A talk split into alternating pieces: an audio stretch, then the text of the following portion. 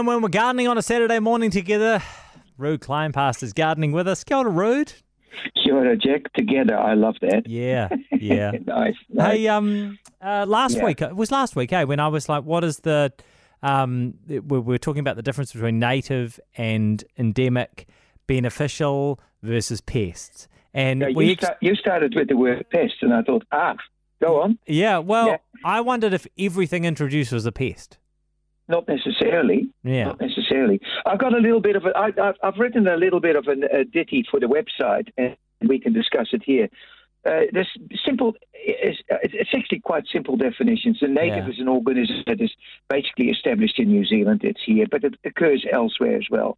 Could be a Gondwana land type relic and all that sort of stuff. But endemic is only in New Zealand, so it's very specific of its site. Whereas the, the, the medics call endemic when it's established in New Zealand. Hmm. That's a different. We have a, we have to fight that out actually, but that's another story. a beneficial creature is something that we, for instance, imported like honeybees because they're beneficial for pollination. But a pest is a thing that is not integrating very nicely in the ecosystem and causes all sorts of troubles after it came became established. So that is kind of a rough definition, and a really really nice example.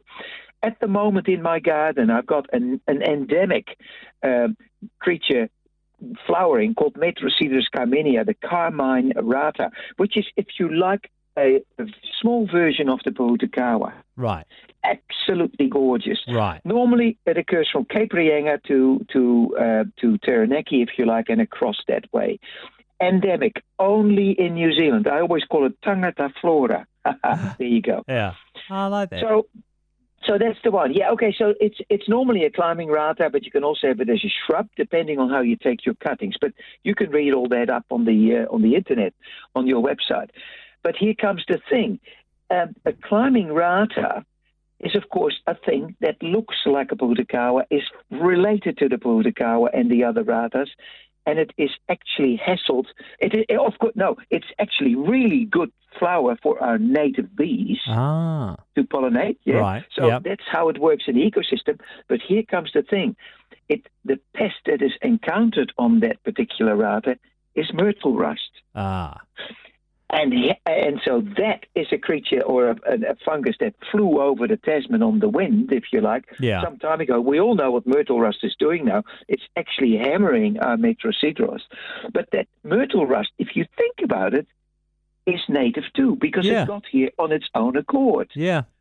But we would call this a pest because But it's ain't so something good. that's- Yeah, yeah. You got it. Yeah, Yeah. ain't so good. Ah, okay. Yeah, very nice. That is the difference. Yeah, Yeah. yeah. And, and next week I'll talk to you a little bit about birds and native and endemic. And that's a different thing again. But this is how it is, and this is how it works, and this is how we garden. See you later. Thank you, sir. Ruud Kleinpaste in the garden for us this morning.